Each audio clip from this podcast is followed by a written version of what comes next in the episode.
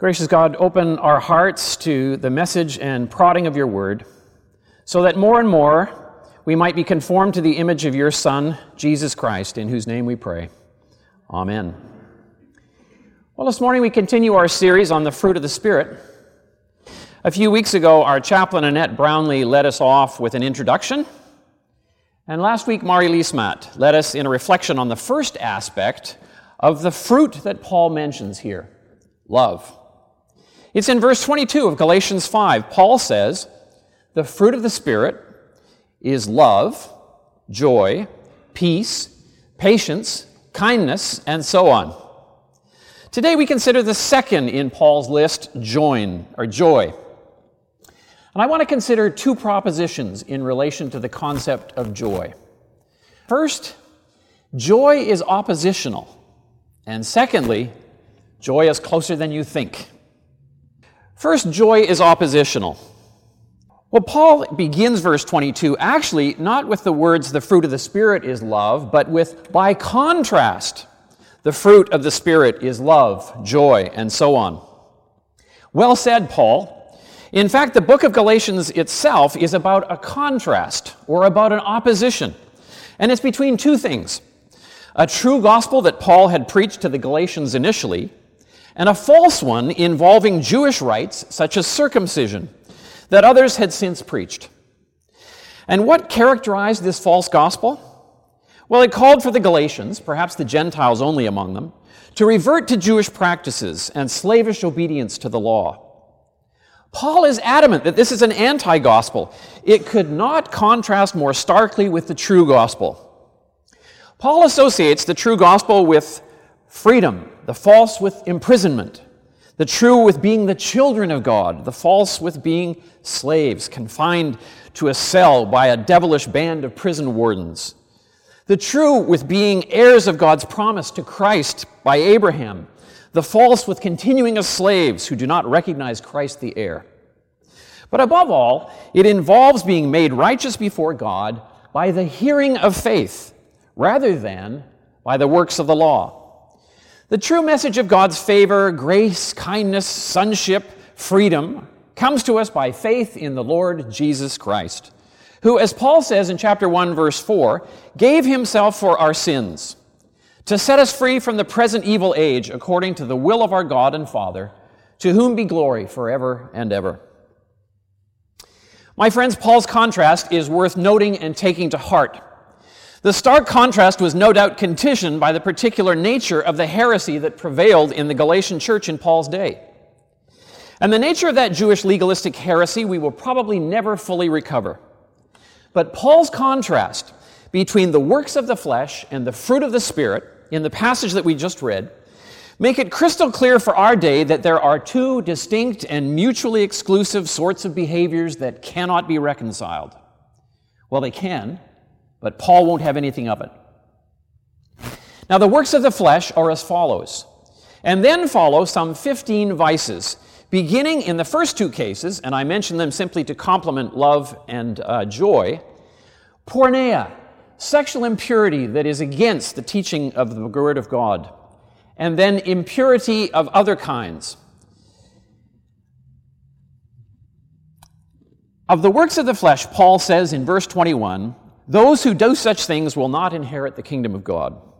And in verse 24, he says, Those who belong to Christ have crucified the flesh with its passions and desires. So then, the first aspect of joy is that it is oppositional, and the fruit of the Spirit is set in complete contrast with the works of the flesh.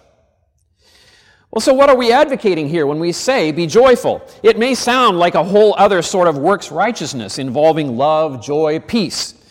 But nothing could be further from the truth. We are free from the law, Paul says, and so we have freedom in Christ. But Paul urges us, as it were, to draw upon the resources that have been given to us by grace when we received the Holy Spirit. In other words, it's the Holy Spirit dwelling in a believer that generates love, that generates joy, that generates peace, and so on. As the heart pumps throughout our bodies, so too for the person baptized by the Holy Spirit, that is, the person who has believed in the gospel, love, joy, and other byproducts of the Spirit's presence flow within us. A few days ago, I had a glass of apple juice. The juice, the byproduct of the fruit, was there in a glass with my reach, within my reach simply to imbibe. So, too, even more so, the Holy Spirit of God produces from within us, by virtue of the Spirit's presence and for us, the qualities listed here, including joy. So, if the Holy Spirit dwells within us, love, joy, and peace are not only within reach, but they are already part of our new creaturehood in Christ. So, joy is closer than we think. But what if we don't have a sense of joy? It's possible to genuinely possess something of which we do not avail ourselves. I can have a million dollars in a bank account in my name and still live the life of a penniless person. That would be a shame.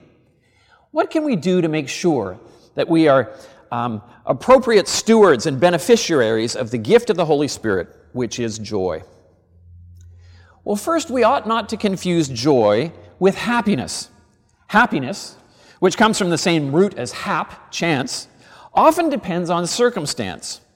No, joy is deeper. It lies under the surface, and as we know from other parts of Scripture, can be there even in the midst of suffering. Second, joy comes not by getting, but by giving. I worry that a lot of people make the same mistake in this regard as with happiness. The pursuit of it for its own sake is almost a sure guarantee that, that it will not be secured. Paul says as much when he talks about the first outcome of the Spirit, namely love. In verse 13 of chapter 5, he says, For you were called to freedom, brothers and sisters. Only do not use your freedom as an opportunity for self indulgence, but through love become slaves to one another. I suspect he well could have said the same thing about joy. It is unveiled, disclosed, and appreciated and appropriated as we offer ourselves one to the other in acts of service. Joy ought not to be associated with happiness. Joy comes not by getting, by giving. Thirdly, the joy that is the byproduct of the Holy Spirit can be experienced when we focus on all that we have in Christ. Recall how I began this homily by talking about the nature of the true gospel, which included being sons and daughters of God by adoption forever, which includes being free, which includes receiving the gift of God's presence, the forgiveness of sins, fellowship in the body of Christ, God's favor by grace, and a future with Him beyond the grave where there will be no more suffering and where everything will be made right. Recall that from which you have been spared, especially those things which pertain to sin and its natural byproduct eternity without God, and joy is almost sure to follow. Fourth, because this joy is extraordinary, different from anything the world can give that we might imagine, this joy can be experienced even in the midst of suffering. Now, that's not to say that suffering in itself is good, much less that the things that cause our suffering are necessarily good. Christian psychologist Heath Lambert put it well when he said, We're not called to rejoice in suffering because we love the suffering in and of itself. Suffering is bad, suffering is hard, and often comes at the hands of wicked people. We do rejoice in suffering because of what God is able to do through our suffering. And Paul lists among those things that suffering can produce in Romans 5 endurance, proven character, hope. And this is a hope that does not disappoint, which comes full circle from the Holy Spirit, which issues forth love. Richard Wurmbrand was a pastor in Romania in the 1940s. In August of 1944, the Soviets of Russia occupied Romania and soon declared atheism to be the new religion of this now a communist Romania. Wurmbrand had the, the nerve to uh, declare communism and Christianity to be incompatible. And he paid a high price for this. In 1948, as he was going to his church, he was arrested by the secret police and was thrown into prison, where for 14 years he was in solitary confinement without shoes, without Bible, without much of anything else. He was tortured regularly and beaten.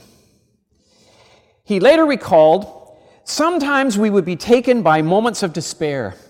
We had such a longing after our children, after our wives that we would lose our minds and would be, we would begin to bang at the door in the night. My son's name is Miche. My wife's name is Vincia. And I would begin to bang at the door and I would cry, Give me back Miche! Give me back Miche! Give me back. But Wurmbrand also recalls an incredible sense of joy that he had at recalling the love of Jesus. When drugged with narcotics to the point where he could no longer remember the Lord's Prayer, he was able, for example, to offer as a sort of a prayer simply the beating of a loving heart. Well, Wurmbrand has told his story in several books, but one story stands out for me, as it has for many that of often, often dancing for joy at night in the confines of his cell. And I want uh, you to hear uh, the words from him himself. The Romanian accent is a little hard to follow, but you get it. Just tune your ear to it quickly. Sometimes we would be overcome by such a joy of the presence of the Lord that we would have to dance. And we dance like this. Desus in slava sin, Domnul blând catălai Duhului tot mai mult de atât ce mai vrei, you would feel that your heart went in pieces if you would not dance for joy so great. I was interested to know what the Romanian hymn was, so I contacted a friend of mine, and the hymn is translated as follows From the sunny glory above, the meek, gentle Lord seeks his own. His Spirit soothes everything. What do you want or wish more than this? What could we want more than this? The presence of the Holy Spirit within us, which with supernatural power issues forth a joy, the fire of which cannot be quenched. Thanks be to God for the gift of His Holy Spirit, which includes joy. Amen.